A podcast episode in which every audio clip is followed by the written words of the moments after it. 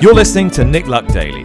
This edition is brought to you by FitzDares, by the Racehorse Owners Association, and by Thoroughbred Racing Commentaries Global Rankings.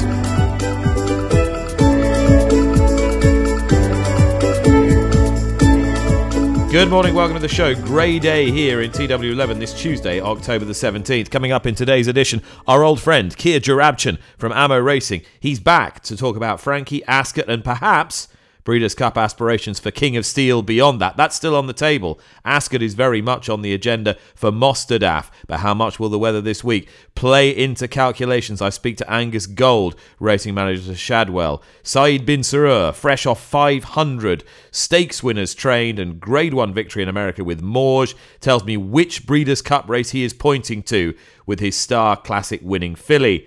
Andy Clifton, Corporate Affairs Director for the ROA, is along to talk about the awards, the Jumps nominations, and how you can bag yourself a ticket. Plus, Edwige Le Métayer from Haras du Buff tells us a heartwarming story of how she has kept her late husband's dream alive. That's all to come later, but first, the weather will be the big story in the lead up to Champions Day once again at Ascot this week. Will they use the inner jumps track as a contingency? To run the races on the round course and what impact could that have on the likely participants. Chris Stickels is the clerk at Ascot and he's been updating me on exactly how this process works. Now we need uh, heavy to feature in the going description. So if the going becomes soft heavy in places or any uh, softer than that, then uh, then we can swap. But we, that, you, you, know, the going description, however, needs to be verified by by, by another party of people, including another clerk of the course, uh, inspector of courses, and and and the um, and the chief steward. Right, so you have to have an independent adjudication to, to rule that your judgment that the ground is heavy is correct. And when does that need to be done by? What's the last moment that you can you can switch? Well, the latest is actually uh, uh, on on race day morning itself, seven a.m. on race day morning. And, and what's the earliest that in the, this year, given the forecast, what's the earliest you think that you could be telling people that you're switching to the inner track? You know, it may be possible Friday because when, when, it becomes heavy in places and if it's only 24 hours out, it's highly unlikely it's going to, to improve. Um, Thursday may be too early for me, unfortunately, just because uh, you know, we need to see what happens Friday. So, so I think Friday probably the very earliest, but obviously, you know, that all depends on, on, on when we get the rain. Uh, there will be some, and I know this was mooted all the way back in 2016, just reading some old cuttings, who will say, well, you've got fresh ground. Why don't you just use the inner course for Champions Day and be done with it? What's the what's the logic behind not doing that? You know, the, the idea is just to avoid the extremes. Uh, if we can avoid really extreme heavy ground, then um, then that, that, then that's that, then that's the, the, the you know the, the, the best possible scenario. Uh, there will be people, however, wanting soft, and soft is you know soft ground is, is, is what one could quite easily expect to happen. Uh, you know, this time of year. And what what would be the point differential normally between the two courses? Not straightforward to be able to have a formula for that. I mean, at the moment, you know, we've obviously been needing to water the inner track because it is in fact the hurdles track um, and we've been watering the hurdles and chase track because we had a pretty dry September. So that has been getting water in order to prepare us for, for jumping. At the moment, and the, the rail is going up as we speak, um, so I will be able to do a proper assessment later on this morning. Uh, I th- my current feelings is a mixture of good and good to soft. So uh, you know we are we are good point. You know, uh, drier or quicker, should I say, than than, than currently we're finding on the outer track. Um, so, yeah, I mean, if that plays out, then it's likely that we'll be talking about some soft ground on the inner track after all this rain. Um, that's quite possible. And, and, what rain now? We're getting closer and closer. What what rain are you realistically expecting? 17 to 20 is a, is a kind of predicted update this morning. Uh, Saturday does actually look a little better now than, than, than, we were thinking yesterday morning. So the bulk of this is going to happen. Uh, you know, we're expecting really between Wednesday afternoon and uh, and Friday late afternoon. Really, uh, uh by by Saturday, the current forecast is for is for just cool winds and, and, and, and occasional showers on Saturday, but but you know this this is this is kind of changing daily, and, and there are two different models: the European model and, and, the American model are showing slightly different scenarios. So I think as we get closer, it, it might it might become more straightforward, but at the moment it, it's still quite tricky to read. All right, that was Chris Stickels, who is the clerk of the course at Ascot, uh, explaining the the nuances of switching from the outer track to the inner track. Uh, David Yates is with me this morning. David, uh, track looks favourite at this stage if the forecast is is correct. Does it really matter? I say just get on with it, really. Um, then everybody knows where they stand. It's not as if we're we're switching from um, a heavy turf surface to the all weather or something like that. This happened in 2019, and there was a bit of a controversy at the time there'll inevitably be a bit of hand wringing on social media, but you know, there's always hand wringing on social media, and I, I, think that this makes perfect sense. What what are the disadvantages? It's a less good track, it's a less wide sweeping bend. There's less room for the horses, and it's further away from the spectators. Yeah, it's further away from the spectators. It's a less good track, and it's it's tighter, but uh, it's a championship card, and it's going to be run on ground that is more approximating to decent ground rather than uh, a heavy surface, which is going to just be the um, equivalent of hairy bingo. And in recent years, Dave, one trainer has been committed to riding the Ascot Champions Day ground roller coaster more urgently than anybody else, and that is John Gosden. This year, he seeks a first trainers championship with his son Thady's name also on the licence and he's 300 grand clear of Aidan O'Brien. He's got some big guns to fire here. None of them really want soft, soft ground, uh, particularly uh, Mostahdaf, or at least that's the received wisdom, even though he's won a couple of times on soft at Sandown. Uh, Angus Gold is the racing manager to Mostahdaf's owner, Sheikha Hissa, uh, Shadwell Estates. And I asked him just how strong the intention was to run at Ascot and also what they were thinking in terms of ground uh, as things stand Tuesday morning. Um, as things stand, Nick, he's due to run. Obviously, we very much want to run the horse. Um, uh, as we were discussing earlier, he, he has won on soft ground before, but probably not at this level. Um, certainly, you know, the horse is in good form. John's very keen to run him. We're all keen to run the horse. But if it did, if if the heavens opened for two days and the ground went heavy, then the chances are he probably won't run. So we've just got to hope that it doesn't get as bad as as it, it could possibly do. Um, would that could that inside track thing help you then if it was sort of good to soft softish on that on that inside? Do you think that would be a you'd think mm, okay yeah as long as you stay away from extremes of ground, you, you, your intention is to go. Yeah, exactly. Um, obviously, I've got to confirm this with Sheikha Hissa, and, and she'll want to speak to John and have everybody put their heads together. But but we, we very much want to run him. So um, you know, if if the weather gods are good to us, then then he'll certainly be there. Angus Gold, there, racing manager to Shadwell, who was in the middle of looking at a horse and only had a minute to spare, but he kindly uh, texted me straight after we recorded that interview, and he just alerted me to the fact that uh, Hukum, the horse that beat King of Steel in the King George and beat Westover, of course, as well, has retired from racing to stand at Darley in Japan for the 2024 breeding season. So within the same family as Sheikh Mohammed's Darley organisation in Japan for Sheikh Hissa's Hukum, who has retired from racing. Of course, this season has been a great bonus for the brother to Baaeed, who was first retired when he won the Coronation Cup the previous season with what was thought to be a career-ending injury, but came back to beat Desert Crown and win the King George at Ascot, beating Westover and King of Steel. So we sincerely hope that he has a flourishing career at stud in Japan, and I'm sure the Japanese will love a brilliantly well bred horse by Sea the Stars from the great Shadwell family that is a proven source of class and stamina. Uh, back, however, to Mostahdaf and the John Gosden situation on Saturday. I've also spoken to Nashwa's owner, Imad Al Sagar. He told me this morning that they still haven't made a decision about whether she runs in the QE2 or the Champion Stakes. So whether she goes over a mile on the straight course, that can't be moved, of course, or a mile and a quarter on the round course. Again, that decision will be made tomorrow. You fancy that, David Yates, might be somewhat contingent on whether the Gosdens Inspiral runs in the Queen Elizabeth II Stakes or not. If it is too soft for her, then it all falls together quite nicely. Nashwa in the QE2, Mostahdaf on the inner course in the Champion Stakes.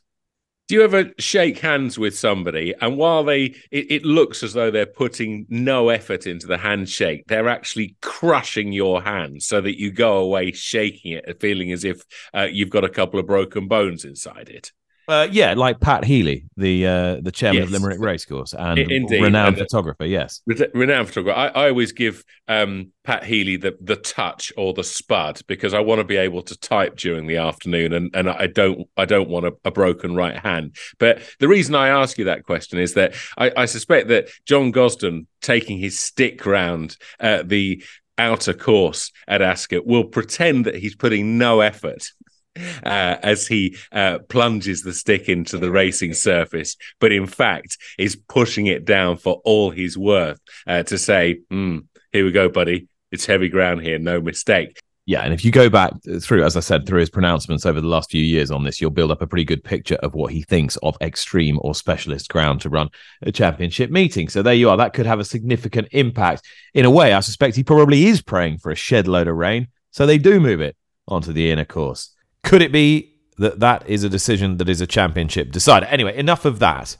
Let's talk about some of the other key contenders for the races on Saturday. The QIPCO British Champion Stakes has seen King of Steel near or at the head of the market pretty much throughout.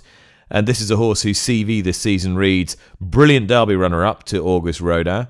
Wheeled back very quickly, something to bear in mind for the future, when winning and beating continuous, by the way, in the Edward VII at Ascot. Then running a stormer for a three year old in the King George, getting a well deserved break before coming back to finish a luckless fourth in the Irish Champion Stakes. So it's been a, a steep and sharp learning curve for a very talented and huge, huge horse, whose owner, of course, is Kia Joorabchian, our old friend on this podcast. He's back again. I spoke to him, I think it was five o'clock in the morning this time. It was New York and not Kentucky. And this is what he had to say about King of Steel's preparation.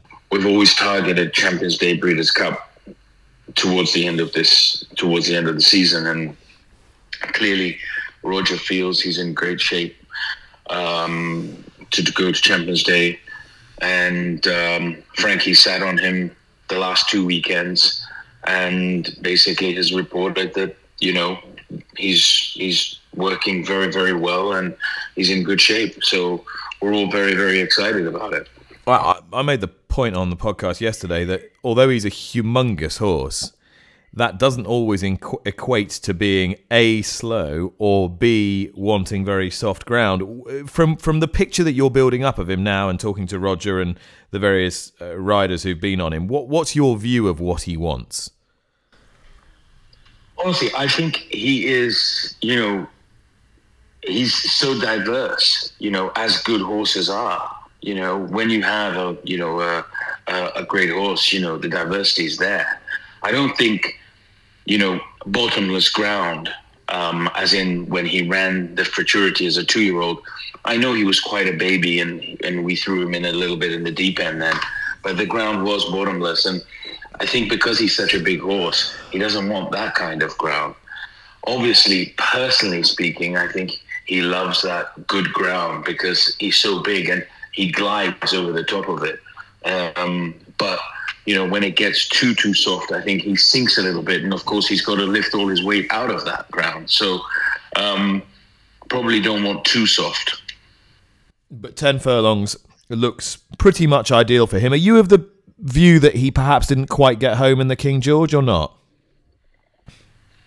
No, I think he he you know he got beat by two extremely extremely talented horses in Westover and Mustafa that both you know have done are much older than him and have had more experience than him and you know and uh, probably he took you know he beat every three year old in the race and he clearly that was his first win against Augustine as well. So I think he did a very, you know, he ran a very respectable race and a very, and he ran a great race on the in the King George, in my opinion. He just got beat by two older horses. Is there any possibility, Kia, that he could still go to the Breeders' Cup after the after this weekend or not? You know, he hasn't raced, extre- you know, a lot this year. We have been quite careful about how we've spaced out every single one of his races. Roger has done an amazing job with that. Um, most of his races, we've given him plenty of time. And uh, the ones that we felt, okay, this is not the right one for him, uh, because he needs a little bit more time to recover. Um, we've we've done that. He has been a he's a horse that we really believe in at the age of four and possibly five. Um, we're not planning on hopefully um, retiring him anytime soon, and so we will space it out. Um, but there's never you can never say never. I mean, you know, everybody knows I would love to go to the Breeders' Cup and I'd love Frankie to be on him at the Breeders' Cup, and um, I think if if he comes out of the race well, that is something that we can consider. And that would be to go to the the classic. I'd look at both. I think you know both races this year are quite winnable um, for for any good horse, really. Um, you know, and I think the classic you have Arcangelo, which I really think is probably the best mile and a half in America anyway at the moment on dirt. And the only fear for me would be he's never been on dirt. Um, but I would consult with Frankie and well, actually Roger first and Frankie second, and see what they think and after the race, and if they feel you know we should go to the turf or the classic, and if he's ready, or if he just needs a break and he goes home um, for a few months and has a holiday and comes back for next season. Now, last time you and I spoke on this podcast, it was about jockeys. It attracted a, an almost absurd amount of interest, to be honest. I mean, no disrespect to you, but people do enjoy listening to you an awful lot. Um, have you thought about a jockey situation yet for 24, or are you just going to leave it leave it as it is, and is it working as you want it? Well, to be honest with you, you know, I've been extremely overwhelmed and thankful at the number of people that have called about riding King of Steel. And of course, you know, Frankie, he called me and said, you know, he wants to ride. And who can say no to Frankie, right? um, especially being his last year in England and and um, his retirement coming across Europe and England. And I know he's going to be riding in Santa Anita, but it was something very special. And I think, you know, there's no question that, you know, he is the perfect rider for him for this race. Going for the future, you know, we have a lot of very talented horses and we haven't made any decisions, um, to be honest. You know, we have, there's an abundance of very talented jockeys and we'll just see how it goes. And how's the restocking, Kia? How how big is the string going to be next year? Is it going to be bigger, smaller, comparable, more spread out, more international, less international? I promised that we would go a little bit smaller, but unfortunately, I think we've gone a lot bigger. well, there's a surprise. A, a surprise, yeah. Um, definitely, we're going to be more international. Um, I'm definitely loving the racing in America as well. And I think, you know, with the prize money across America and Canada uh, as well, there is lots of great opportunities in both um, sides of the ocean. So I think, you know, for sure we will be looking at that. We don't really have too many horses at the moment that could easily go to the Middle East um, for those big races. Uh, and so it's something probably that we'll look at stocking up for next year. All right, Kia Joorabchian uh, on Frankie Dettori jockeys and King of Steel, not necessarily in that order. And I suppose the news line there, Dave, is he's still quite keen to go to the Breeders' Cup if uh, if all goes well on Saturday, and if he does, then to the Breeders' Cup Classic. So uh, you can't you can't say he's not someone who wants to have a go. No, it, I mean, as a as a fan of the sport, that's something I would absolutely love to see. Uh, King of Steel, a horse, of course, who's yet to win a race at the top level. He came home strongly uh, from the back in the Irish Champion Stakes. That, of course, uh, was uh, the cause of the fracture between Kia Joorabchian and Kevin Stott, and and of course, King of Steel. On, not not according to Kia on this program a few weeks ago. That wasn't the cause of the fracture. Okay, but that well, that's according to me. So, uh, where was I? The King of Steel is an absolute headline horse, isn't he, on Saturday? Because there are so many different uh, stories that that will trigger. Obviously, Frankie Dettori run, uh, riding at his final Ascot before Royal Ascot 2024 um, would be that that would be a, a, great story if he were to ride uh, the winner of the Champion Stakes.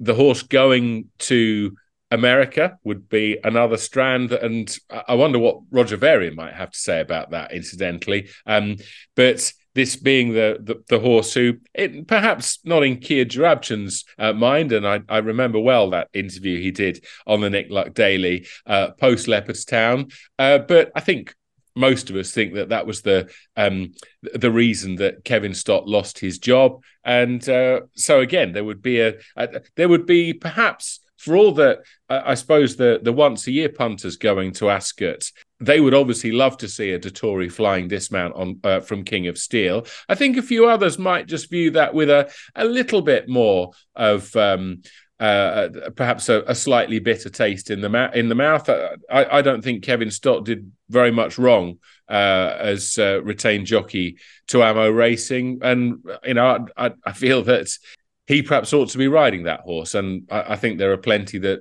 that share that view. But certainly, King of Steel, a, a pivotal runner at Ascot at the weekend. All right. Well, you remember yesterday we were discussing the victory of Mawj in the Queen Elizabeth II at Keeneland. She remains in America where she'll head to the Breeders' Cup, and her trainer, Saeed bin Suroor, is with me now. How's she taking the race, Saeed?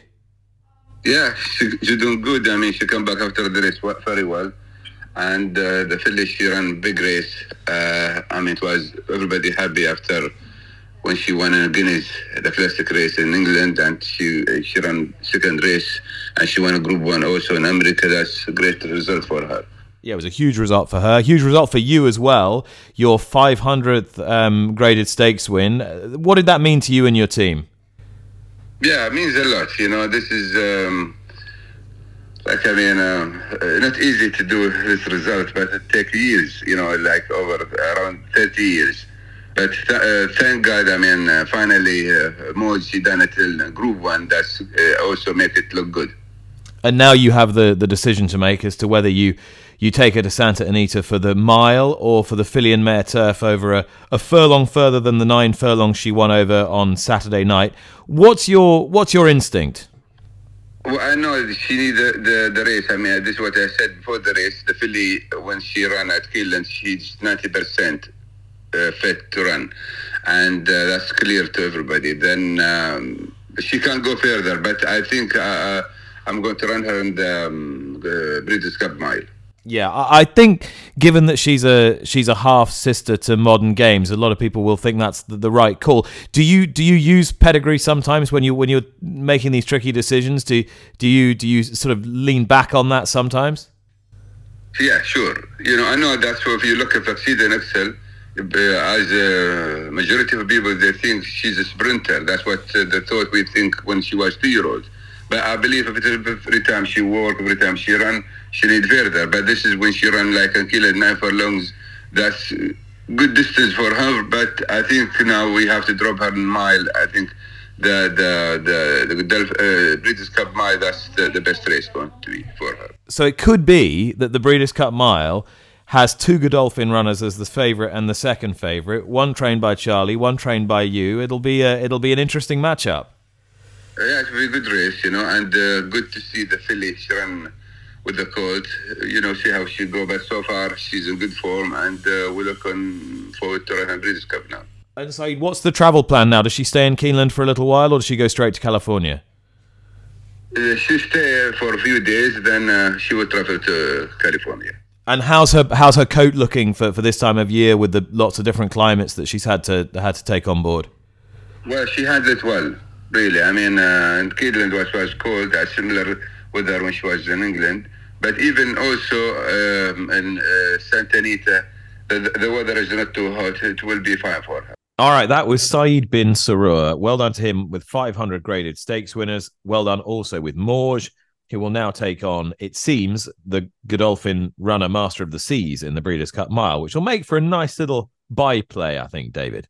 The relative achievements of the Godolphin trainers has been an interesting part of the 2023 season, hasn't it? We've been used to watching Charlie Appleby cement his position as uh, the golden boy in Sheikh Mohammed's uh, view, and Saeed bin Suroor over the last few seasons has, has to had to look on from the sidelines in a way. Um, that's changed in 2023. Mawj winning the 1,000 guineas from Tahiyra, Charlie Appleby struggling. Uh, the Derby heroes were retired. The three year olds haven't come up to scratch.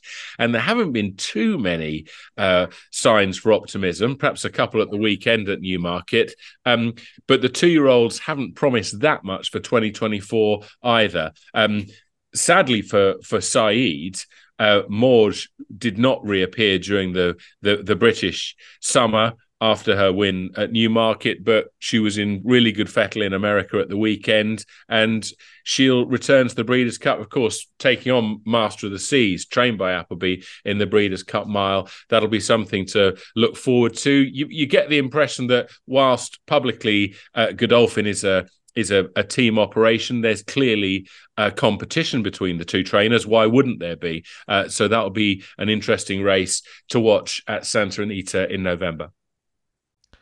Okay, now the Racehorse Owners Awards take place on December the 7th, Thursday, December the 7th. It's a glittering ceremony, aren't all ceremonies glittering, in the Royal Lancaster Hotel. And it's a great celebration, not just of those horses that trip off the tongue, but plenty of those besides who have made a really important contribution to the sport and who've given so much to their owners. All owners are welcome. All those who are not members of the ROA are welcome. Ticket details very shortly. First of all, however, as we unveil the Jumps nominations for this year's awards, I'd like to welcome into the show Andy Clifton. Andy's had a number of senior roles within racing Cheltenham Racecourse, Newbury Racecourse, the Racecourse Association. So he's very much seen it from the other standpoint, if you like. He's now taken on the role of Corporate Affairs Director at the Racehorse Owners Association and is uh, keen to get out and meet as many uh, owners and those involved in the sport as possible. Uh, Andy, how are you enjoying your role? I know you've only been in it a, a few weeks, having started at the beginning of August. Uh, yeah, it's great fun, Nick. I'm I'm really enjoying sort of getting under the bonnet of of the ROA and, and taking a look at what we do, how we do it, and uh, getting to meet lots of owners and, and, and, hopefully having an impact going forward. And I know that's something you're particularly keen on to get out to the race courses and be a, a, as visible a presence as possible for, for the organisation. Um, when are you sort of really going to kickstart that side of the role? Well, at the moment, I'm, I'm really getting under the bonnet of, of, of what the ROA does. It's a, it's a small team, it's a very professional team. Uh, we've got six and a half thousand members, so there are clearly going to be lots of different views about all the, uh, the issues in, in racing politics uh, and particularly the issues that, are, that affect owners of all shapes and sizes. Uh, we've also got owners, sorry, we've also got members who, who aren't owners yet. So, um, as I say, all shapes and sizes from the biggest owner breeders to um, to people who have a small share in a horse or, or just want to take advantage of, of getting free entry to, to about 95% of the fixtures.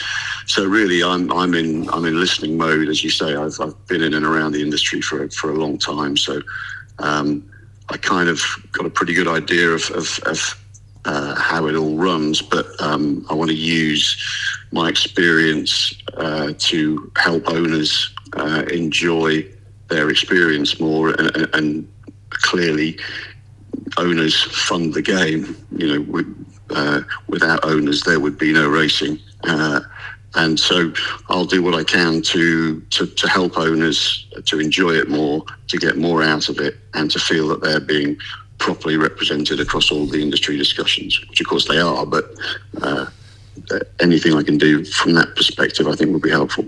Um, ask Andy would be would be my advice uh, from here on in. Andy Clifton, the corporate affairs director for the ROA. I was talking about the awards, uh, Andy, and I'm just going to spin through the nominations first of all today for the National Hunt Awards, which ROA members will be balloted on uh, over the next few weeks. And then in a couple of weeks' time, we're going to be talking about the Flat Awards. So, Novice Hurdler, first of all, Facile Vega, Gaelic Warrior, Impaire et Passe, Marine Nationale, and Stay Away Faye. That's got to be one of the most competitive categories I can think of for a, for a long time.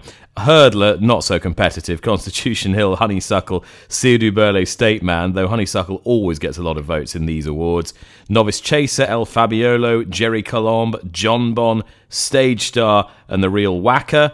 Outstanding Chaser, Ahoy Senor, Brave Man's Game, Energumen, Envoi Allen, Galopin des Champs, Shishkin.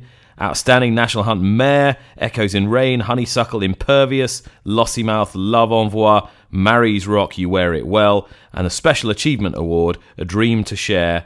Uh, John Kiely, of course, JP McManus, and um, John Gleeson, Corach Rambler for the Ramblers and Lucinda Russell, Dashel Drasher, a hugely popular horse trained by Jeremy Scott, Delta Work, Hewick, Kitty's Light, Tell Him Listen, and Tonto's Spirit for the Special Recognition Award, which is always a massively popular one. So it's great to remind ourselves what delights we've got coming up over the next few weeks. Yeah, with Chepstow at the weekend, uh, and the, the in inverted commas the, the, the start of the the, the winter season, I guess, uh, from a jump racing perspective, it's it's uh, it's an exciting time. And, and actually looking back to last season, as always, gets the, the, the juices flowing as the, the, the big names start to come out in the next few weeks. Uh, and when I was reading down that list there, were there any that made you raise your eyebrows and, and remember what, what, what you'd been missing over the summer? Yeah, I, I, I probably shouldn't say this, but um, uh, jump racing is my first love. I've got a, I've got a share in a, in a jump horse. And uh, so this is the, the, the, time of the season that uh, really start getting excited. Uh, I mean, any one of those uh, names that, that you've read out, they're, they're, great, great memories. And, and, you know, even a horse like Sire du Berlais, who's, who's getting on a bit, but to, to do what he did this season and, and you know, uh, at, at, Cheltenham, I think it was 33 to 1 in the morning. He might have gone off 33 to 1 and, and beat some far more fancied horses. You, you, El Fabiolo has been brilliant. Obviously, you, you look at Aintree and, and you know Corach Rambler. It's just so much to look forward to. Uh, and uh, are we allowed to know um, your own interest, Andy, for, for the coming season? And have you got a nice one to look forward to? Uh, yeah, I'm very lucky to have a share in uh, Teddy Blue. Who... Oh, right, like a that's a that's a that is a nice one. yeah. Um, so we, we managed to win the Sussex Champion Hurdle by a short head, and then finished placed in the in the Swinton and the Betfair Hurdle, and, and yeah, we'll we'll be hurdling for the first part of the season, and, and, and really looking forward to it. Uh, looking forward to the awards as well. The 7th of December, and you don't have to be a member of the ROA to attend. You don't have to be invited to a table already to attend. You can buy individual tickets, can't you? There are, I mean, not walk ups, but you can go online and get a ticket now. Yes. In fact, if you go to roa.co.uk slash NLD, £235 for, for a ticket, which includes uh, drinks reception, three course meal, awards, some of the finest racing broadcasters uh, there. I think you might even be coming as well, Nick. And uh, and then dancing afterwards. It's a great night. It's a black tie do in in the middle of London, Royal Lancaster Hotel, um, and it's it's always a special night. Andy Clifton, there, Director of Corporate Affairs at the ROA, and the Racehorse Owners Awards will take place at the Lancaster Hotel, and that's Thursday, December the 7th. If you want to take advantage of those early bird prices, you don't have to be invited on a table. You can just buy tickets, as many or as few as you want. And if you want to take advantage of the early price, you can do that roa.co.uk forward slash NLD. Now it is Tuesday, so we go around the bloodstock world in time honoured tradition, and often we have visited the stud farms of Normandy. So beautiful, why wouldn't you? And today we can check in with a stud farm that has had huge success both on the flat and as a producer of some of the most popular national hunt horses. This is Haras du. It has also been the founding of a significant dynasty of agents across the world, more of which in a few moments' time, as I welcome in uh, Edwige Le Métayer who began the stud farm in 1988 with her late husband Pierre Charles. Sadly, Pierre Charles died in 2000, since when uh, has taken up the mantle and developed it and produced some beautiful horses. And she joins me now. Uh, first of all, just explain to me a little bit about what it's been like for you taking command of the of the stud these last couple of decades since Pierre Charles passed away. Since my husband died, it was a little difficult because, first of all, lots of stud take the reins by the only the, the man, not a lot by the, the ladies, except the good one, of course. And uh, when he died, and uh, I definitely decided to continue the stud because I have no idea to do something else. Uh, it's my passionate to look after the horses and it, sadly for him he was sick during so long time. And during this time uh, he helped me a lot and I helped him a lot too and it's why I decided to continue. I, I like to do my job. It's very difficult sometimes to to be alone but uh, it's a life. And at this time we are a renter on the, the, the booth during uh, 30 years, and recently I became to, to a property. property. And, and tell me a little bit about uh, Pierre Charles' background in in the sport and why why he came to be so passionate about it and love it so much. It's amazing because uh, first of all, he wanted to be a lawyer. Um, her family was absolutely brilliant people. My my, my father-in-law was a very very brilliant people and my brother-in-law too.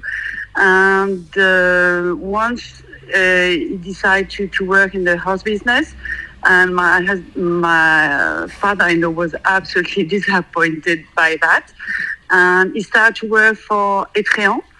Uh, first of all, um, after he went in Ireland for uh, Captain Rogers, and uh, when he came back, he was a bloodstock agent and um, he write the book for get out for the horse in the uh, for the kids for the the horses and farmers and uh, he was a bloodstock agent and uh, he said the, the horse at the Arqana. It was not Arqana this time. It was uh, Agence Française for Agence and for Golf before. Uh, and I suppose most of my listeners will remember his great successes as, as the ones with the with the jumpers, um, uh, Clairon Davis, and particularly uh, Edredon Bleu. Um, tell me a little bit about that day at Cheltenham in, in, in 2000 when, when Edredon Bleu won the Queen Mother Champion Chase. Uh, it was a so emotional time for him because he was in a wheelchair. And uh, I remember Richard Gillespie asked to Pierre Charles, uh, you have an, an entretien with the Queen Mother champion. Uh, Queen Mother has to you. She want to see you um, because she want uh, heard, and you explain what is AQPS.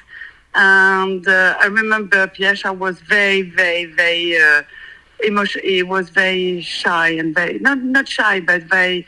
Um, um, emotional time for him because he spoke with the Queen Mum and uh, we stayed 10 minutes with uh, these people, this queen, and he explained exactly uh, Queen Mo- uh, AQPS what is. Um, she speaks friendly French too. Um, it was very good, and he died not a long time after. But it was for him, it was I think the best last time in the horse business. And I remember when he died, some people thinking the stud will be stopped because I have not uh, the. It's not my job, you know. But I try to continue, and I continue until I can. And the legacy continues as well um, through your through your children. Um, everybody will be familiar with with your son Bertrand Bertie Le Métayer, who's ha- had a great um, career as a as, as a bloodstock agent. You must be very proud. Yes, of course, it's normal. And for Louis too, because Louis is a agent in, in Australia and I have very lot of very, very good success too. And the last one is Stanislas, he works in different business and he's uh, happy and has three kids and uh, we very pleasure for them. Uh, Edwige, tell me a little bit about the future for for Le Buff as well. I don't know if um, I need to continue again uh, until probably uh, six, seven years. Um, if I can, if I have the good health, I can continue. But it's very, it's very hard for the whole lady when you are alone to to look after everything. Because my favorite time is to uh, to feed the, the morning, uh, except, or every morning, very early in the morning, except the Sunday is my day. And, and uh, uh, with that, in order to see each horses one by one, you know, if you don't see your horses every day, it's from my, my position. I think if I haven't time to see the horse every day, something wrong uh, in my life because you know if you, you can speak on a client you can speak with your vet if you don't know exactly what's happening you know for the horses you fed the horses every the same house you know exactly if your horse is a good great form or not if it's uh, if it's happy or not happy uh, you see exactly uh, what's going on you know? And after you look after the grounds the staff of course and everything. It's a hard job when you're alone. I'm sure, but it's a job that you've done incredibly well and incredibly effectively, jumping and on the on the flat as well. You've got four yearlings you're selling this week at Edwige, two by Dabirsim, an Adlerflug, not many of them left, and, a, and an Almanzor. Who do you have really high hopes for? I'm very lucky because for Adlerflug, uh, yearlings, it's the owner, it's uh, the, the oldest owner in the bush, it's Deborah Norton She's a star with her husband. They're American and live in England. And they, they give me the confidence after Pierre Charles died, and uh, all the time I have the horse for them. And Tina uh, found a good uh, cross with game theory, and probably at the Flug it's a very good uh, opportunity because the stallions died uh, just a week after, you know, covered game theory. And uh, I don't know if my height, but um, I think it's a very, very nice coat. Well, um, so, sometimes the people don't like the German family on the pedigree on the pedigree on the horses, but I think um, my my idea is very, very good uh, horses, very, very good quality, and it's quiet and these uh, work well, and it's it's very, very easy boy. Thank you to Edwige and to all my guests today on the Daily Podcast. David Yates from the Daily Mirror, newsboy, is still with me, and he has something for you to enjoy this Tuesday afternoon. We're going to the 313 race at Huntingdon and number two, Great Dange. Um, this horse had a really good 2022 in the hands of Tom George, then lost his form, but it, there was much to like about his return for Robbie Llewellyn uh, at Market Rasen at the end of last month. He's five pounds higher here, but he's one off this mark, including over course and distance today at Huntingdon. So I hope there's a good run in store from number two, Great Dange in the 313 race at Huntingdon. Sorry, Robbie who? Robbie Llewellyn. When, when his namesake Carl was riding, that must have caused you a whole load of grief if you had to do the exaggerated Welsh pronunciation every time you spoke about him. Yes, it did a bit. I, I had a, always had a um, some um, some fishermen's friends in my pocket just to to lubricate my throat. Uh, what's the most famous Welsh, Welsh rugby team? Um, Llanelli. I was thinking of Newport. Anyway, that's all for today. We'll be we'll be back tomorrow. David, thank you very much for your time. Thank you for listening. Let's see you next time. Bye bye.